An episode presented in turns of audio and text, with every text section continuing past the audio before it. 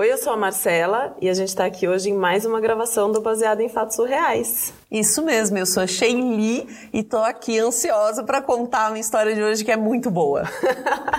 Toda semana a gente vem gravar aqui na Tabasco Filmes, nessa parceria super legal com o nosso apoiador do Tabasco On, do projeto Tabasco On, onde tem vários projetos rolando. Conta um pouquinho, Sheili, como é que funciona? Isso, a Tabasco Filmes é uma produtora de vídeos que está há muitos anos no mercado e que abriu esse espaço chamado Tabasco On, que traz projetos de colaboração para cá. Então, se você tem um projeto muito legal, tá precisando fazer uma live ou quer trazer seu podcast para gravar aqui nesse estúdio onde eu e a Marcela estamos gravando, é só você entrar em contato com a gente mesmo. Os podcasts somos nós do Baseado em Fatos Surreais que fazemos uma curadoria e que organizamos isso. E se for um outro tipo de projeto e você está precisando de um apoio audiovisual, fala aqui diretamente com o pessoal da Tabasco Filmes. Sensacional. Shelly, tem uma coisa que nem todo mundo que ouve Baseado em Fatos Reais sabe como funciona. Podia contar pra gente, né? Você manda a sua história pra cá, sabe aquela história surreal, aquela história que você conta já, sabe que já faz parte do seu repertório, porque ela é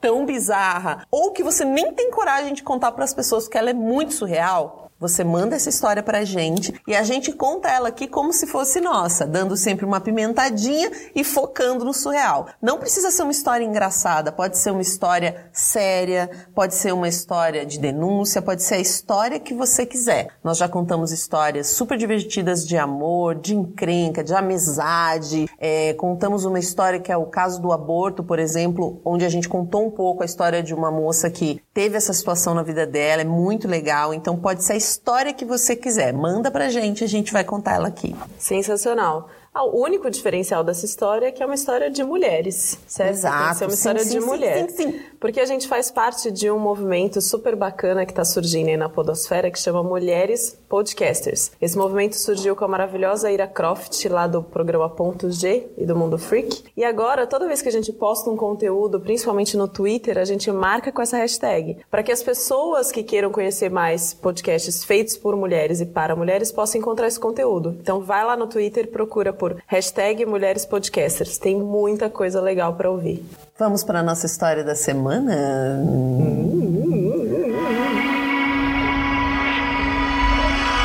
Baseado em fatos surreais.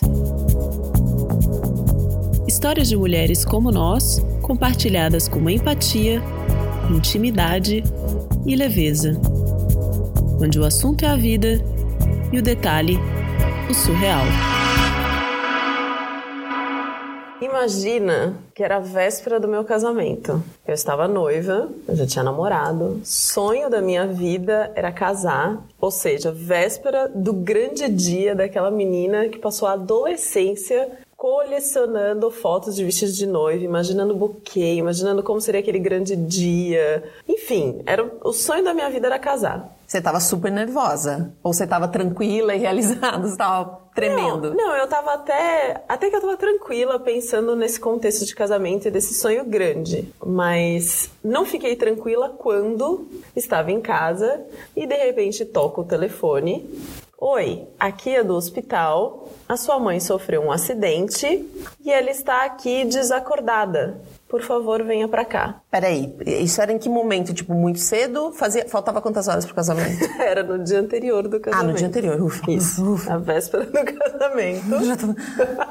Mas, na verdade, a notícia chegou, assim, pra gente, porque a gente viu passando no jornal um, sabe, tipo, é que eu não lembro exatamente qual era o programa, porque isso já faz muitos anos, mas passou no jornal, tipo, acidente muito grave na Avenida Bandeirantes, é, carro, perda total, caminhão, não sei o que, assim, um desastre. Naquela época não tinha celular. Sim.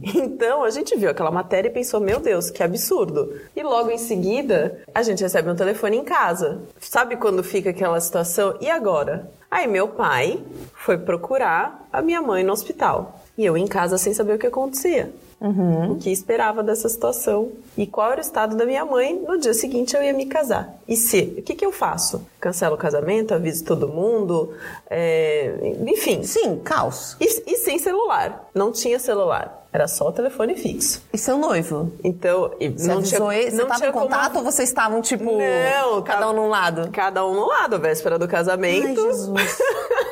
Ele nem podia, você nem podia dividir com ele essa angústia. Não, não tinha o que fazer. Ou seja, estava em casa roendo unha, não, não estava roendo unha, porque se eu roesse unha ia estragar tudo do dia seguinte, né? Mas enfim, tava lá esperando notícias do meu pai. Aí meu pai foi pro hospital, viu o estado da minha mãe, que estava realmente desacordada. Ela tinha tomado uma baita de uma pancada na cabeça porque ainda naquela época cinto de segurança não era uma coisa obrigatória.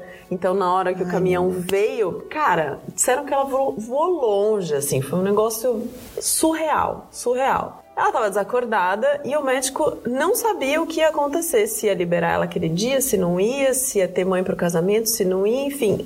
Filha, é o seguinte. Ah, você nem cogitou em, em cancelar o casamento. Só Até esse momento eu tava esperando. Tá. Tava esperando. Aí pai ligou, filha, é o seguinte. Esse, esta é a situação, venha para cá. Aí a gente acionou a rede lá da família e fomos avisando todo mundo até que o noivo ia ficar sabendo e fomos todos pro hospital para poder esperar para ver o que, que ia acontecer com a minha mãe, se ia ter casamento, se não ia ter casamento, Sim. enfim. Aí chegamos no hospital, naquele momento, quando todo mundo conseguiu chegar e tal, a minha mãe já tinha acordado, eles já tinham feito alguns exames, aparentemente não tinha acontecido nada, ela só estava um pouco confusa por causa do baque na cabeça, mas ela tinha que ficar em observação. E aí o médico falou assim: olha, se durante a observação ficar tudo bem, a gente vai liberar ela no final do dia. Ah, então acho que vai rolar casamento, né? E ficamos lá esperando. o final do dia. A minha mãe foi liberada, mas ela estava assim. Ela falava assim comigo durante esse tempo de observação. O que foi que aconteceu comigo? Não vou estragar seu casamento. Mas o que foi que aconteceu? Por que, que eu tô aqui? Seu casamento é amanhã, eu não posso estragar seu casamento. Ela tava doidinha. Por que tá todo mundo em volta de mim? Minha filha vai casar amanhã. Ai, ela só pensava no casamento. Provavelmente, tipo, na hora que ela viu que o acidente ia acontecer, ela pensou: ai meu Deus, o casamento ficou com essa informação na cabeça. Imagina eu. Será que a minha mãe vai saber o que fazer amanhã na hora de entrar na igreja? Porque ela não sabe nem quem ela é nesse momento. Mas ela conseguia andar, tava tudo bem, só ela tava super confusa. Então, Nossa, né? que sorte. Não, né? nesse momento ela ainda tava na, na cama Deitada. de repouso, é, enfim. Mas ela tava confusa e a gente, enfim, não sabia o que ia acontecer. Aí foi passando o período de observação e ela tava nesse diálogo de. De doida. Não posso estragar seu casamento, mas quem é você mesmo? e aí, chegou no final do dia, o médico falou assim: olha, não, acho que tá tudo bem, ela pode ser liberada, vocês podem levar a mãe para casa, né? E aí vocês decidem se vai ter casamento ou não. Familiar vindo de outra cidade, tudo reservado, né? Igreja, aquela coisa de salão, nananana. assim, você cancelar uma festa de última hora, remarcar, enfim, é, é um caos, né? Lógico, não, você perde todo o dinheiro, nossa. Quem casa sabe. Se hoje já é difícil, imagina como era antigamente, porque não tinha celular para poder avisar as pessoas, não tinha e-mail. Sim. Sabe? Era uma situação assim. E bem... quantas pessoas você tinha planejado pro casamento? Cara, tinha umas 300 pessoas convidadas, entre amigos e familiares. Era um puta salão, assim, era um negócio era o sonho da minha vida, né? Uhum, o sonho uhum. da minha vida. Meu vestido, eu mandei fazer cada rendinha, cada aplique, cada coisa, sabe? Eu tinha cabeleireira aqui em casa para preparar eu, minha mãe, as madrinhas, enfim. Aí, aquele dia, mal dormi, né? Ficamos lá vigiando a mãe para poder ver como é que tava, como é que não, não sei o que não. Vamos manter o casamento, vamos. Aí, no dia seguinte, como ela bateu a cabeça, né? Uhum. A cabeça já tava começando a dar uma inchadinha, assim. E o olho já tava meio, meio esquisito, sabe? Então, a maquiadora deu um tapa ali para poder dar uma... Meu Deus! Mas ela já tava lembrando que era você, pelo menos? Não, ela tava. Tipo, a confusão tinha diminuído, tá. entendeu? Mas ela tava com uma cara do tipo, precisou de um bom trato ali para ela poder entrar na igreja com uma cara aceitável, né? Deu uma prendida no cabelo, colocou um arranjo, assim, sabe? Pra dar uma disfarçadinha no olho. que dor! E fomos pra igreja. Aí chegou na porta da igreja, né? Entra lá os, os, padrinhos, entra a mãe, entra todo mundo, aí vai entrar a noiva, né? Aí tô parada na porta com meu pai com aquela sensação, né, do tipo, caraca, quase perdi minha mãe ontem, tô casando hoje, que loucura. Aí meu pai vira e fala para mim, antes da, da porta da igreja abrir, nossa, pensar que ontem eu quase perdi minhas duas mulheres. abre a igreja. E eu assim fico olhando, vendo a minha mãe lá com uma cara meio bobada lá no altar. Entro na igreja, passo o casório. Quando chega na festa, Aham. amiga, foi tanto estresse. Foi tanto estresse que rolou que assim, eu não queria saber de nada.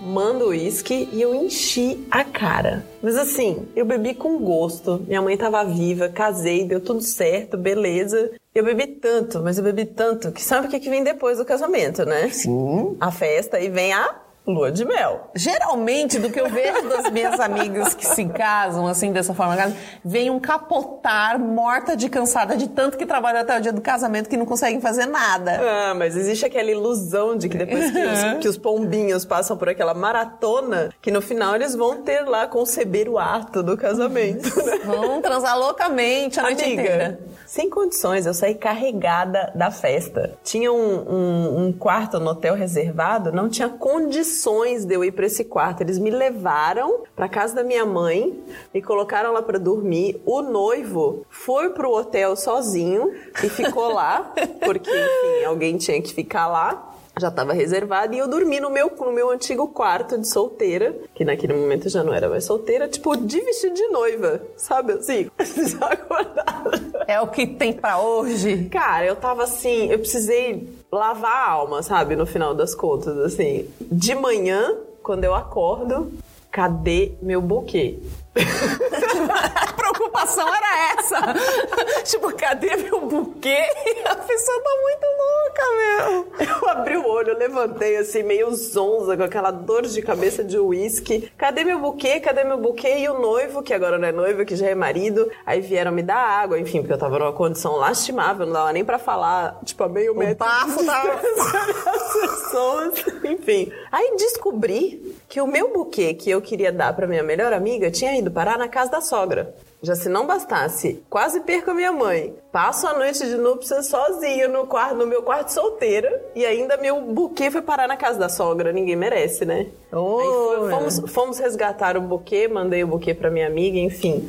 Mas aí, meu casamento entrou pra história. Olha, no dia, na véspera, foi uma situação terrível. Hoje, mais de 25 anos depois que essa história aconteceu, a gente dá risada, né? Porque. Mas olha, e a minha mãe, ó, firme e forte aí até hoje. Mais de 70 Bens a anos. Deus. Mas na semana seguinte, assim, passou uns dois dias do casamento. Hoje, minha mãe já tá com mais de 70 anos, né? Maravilhosa, incrível, forte, faz todas as coisas, passou por várias aí depois dessa, mas assim, dois dias depois do casamento, a cara dela. Assim, não tava roxo, tava preto. O olho todo preto, sabe? Assim, por causa da pancada. Assim, sorte que foi. Sorte. Assim, dentro da situação, né? Claro. Dentro do, do que a gente pode considerar sorte nessa história. Ainda bem que foi na véspera e que logo depois teve o casamento, porque se passasse mais de um dia, ela não ia ter condições de entrar na igreja. Não, sorte que ela não sossega, gente. Não, sorte, mesmo é essa. sorte mesmo que ela recuperou a consciência, né? É, Mas, imagina assim, se ela fica nessa. Nossa, é muito louco. Teve coisa da história que eu não entendi. Ou eu não, não sei. O seu pai, na hora que vocês foram entrar na igreja, ele disse: Ontem eu quase perdi minhas duas mulheres. O que, que isso quer dizer? Eu não entendi. É, porque ele já tava perdendo a filha pro, pro, pro marido, né? Ah. E aí, tipo, ele quase perde a outra mulher dele, né? Ah, nossa, eu pensei em tanta coisa. Falei, gente, aí no meio, da, só falta que no meio do, do- do- até o altar ele vai contar que tem uma amante Uma que amante também que tava no acidente. Você falou que foi um acidente desses que, né, envolve um monte De mais gente. de um carro, mais de um Nossa, que susto. Falei, não, essa história tem como piorar, gente. Sempre tem- dizem que sempre tem como piorar, Ainda né? tem como piorar, né? Nossa, mas é muito louco, porque essa coisa da mãe no dia do casamento, eu vi, né? Sempre diz que a mãe da noiva fica tão nervosa quanto a noiva, e é verdade, né? Eu, eu acompanhei a minha mãe eh, no casamento da minha irmã, ela fez um vestido, tipo, parecia que era ela que tava casando de novo, né? Tem esse lugar, assim. Tem. E o que aconteceu, na verdade, é que a minha mãe estava em trânsito para poder buscar os bem casados que tinham ficado prontos de última hora para o casamento. E assim, naquela pressa, naquela coisa, Avenida Bandeirantes, antigamente, cara, veio um caminhão e deu uma cortada. Foi um negócio tão feio, tão feio. E ela tava assim, realmente tava mãe da noiva, sabe? Sim. Com a cabeça Olha, foi. Eu não sei. Foi um trocentos mil anjos da guarda ali que deram uma ajuda para garantir que aquela senhora chegasse onde ela tinha que chegar, viu? e foi, foi emocionante. Não foi só o casamento que foi emocionante, foi todo esse contexto aí. Foi muito doido. Muito não deseja ninguém, não. Casamento já é por si só uma coisa uma surreal, coisa super né? estressante. É. é, estressante e é surreal. Eu tive uma, uma vez uma colega terapeuta, ela estava explicando que um casamento é como uma morte na família, no sentido do estresse. Porque a gente pensa assim, ah, porque eu tinha uma colega que estava casando e ela estava super nervosa, ela estava super agitada, e a terapeuta dela falou: olha, porque você está casando, por mais que seja bom e positivo, o grau de estresse emocional, porque você fica pensando, né, em juntar com aquela pessoa, em criar as coisas, é o mesmo estresse emocional do que se tivesse morrido alguém na família, uhum. de grau de envolvimento emocional e cansaço uhum. que a pessoa fica. Às vezes a gente pensa, ah, tô ótima, e tá, tá ótima, tá feliz, foi uma escolha, providenciou tudo, mas tá num grau de nervoso que já se basta. Não precisa acontecer mais nada, né? É, e na verdade, durante o, todo esse processo, tipo, da igreja, até durante a festa, que tem toda aquela coisa de tirar foto, de receber cumprimentos, não sei o que, não sei o que lá, tudo aquilo, todo mundo acha que os noivos estão aproveitando, a gente não tá aproveitando nada, né? Você só começa a aproveitar depois da terceira hora da festa, que já tá todo mundo meio pra lá do que pra cá, já cortou bolo, já jantou, aí você pode dar uma relaxada, tira o sapato e vai embora, entendeu? Mas até aquele momento, nossa senhora. E aí quando chega aquele momento, a gente tá tão cansado de toda essa dinâmica, dessa rotina de não sei o que, que, meu, não sobra nada pra você aproveitar, né? Os noivos fazem Viva o uísque, né? Viva o uísque. A gente faz a festa pra família, né? Muito mais do que pra qualquer outra pessoa, né?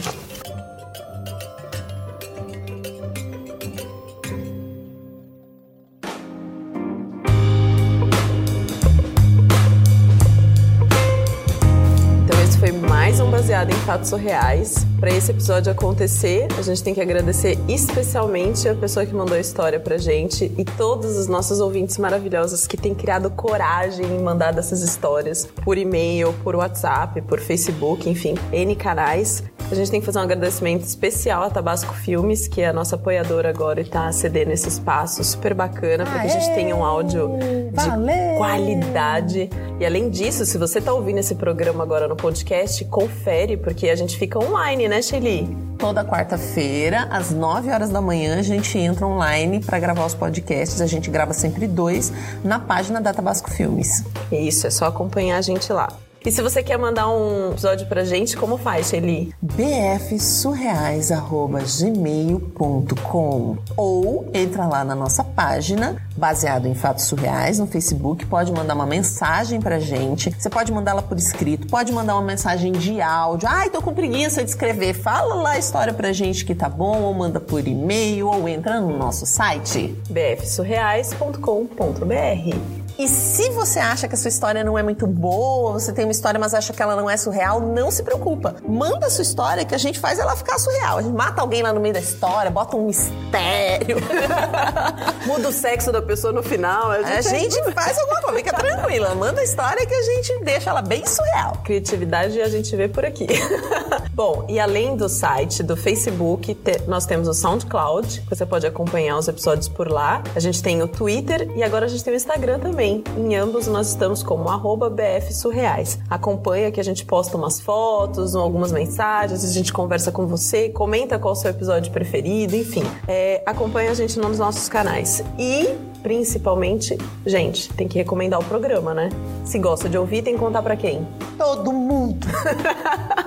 Contar para todo mundo, pra mãe, pra irmã, pra amiga, pro namorado. Aí, pra ouvir, você pode recomendar para todo mundo, homem e mulher. Agora, para mandar história tem que ser uma história uma mulher, né? A nossa personagem tem que ser uma mulher aí. Isso, isso, isso. E até o próximo causo.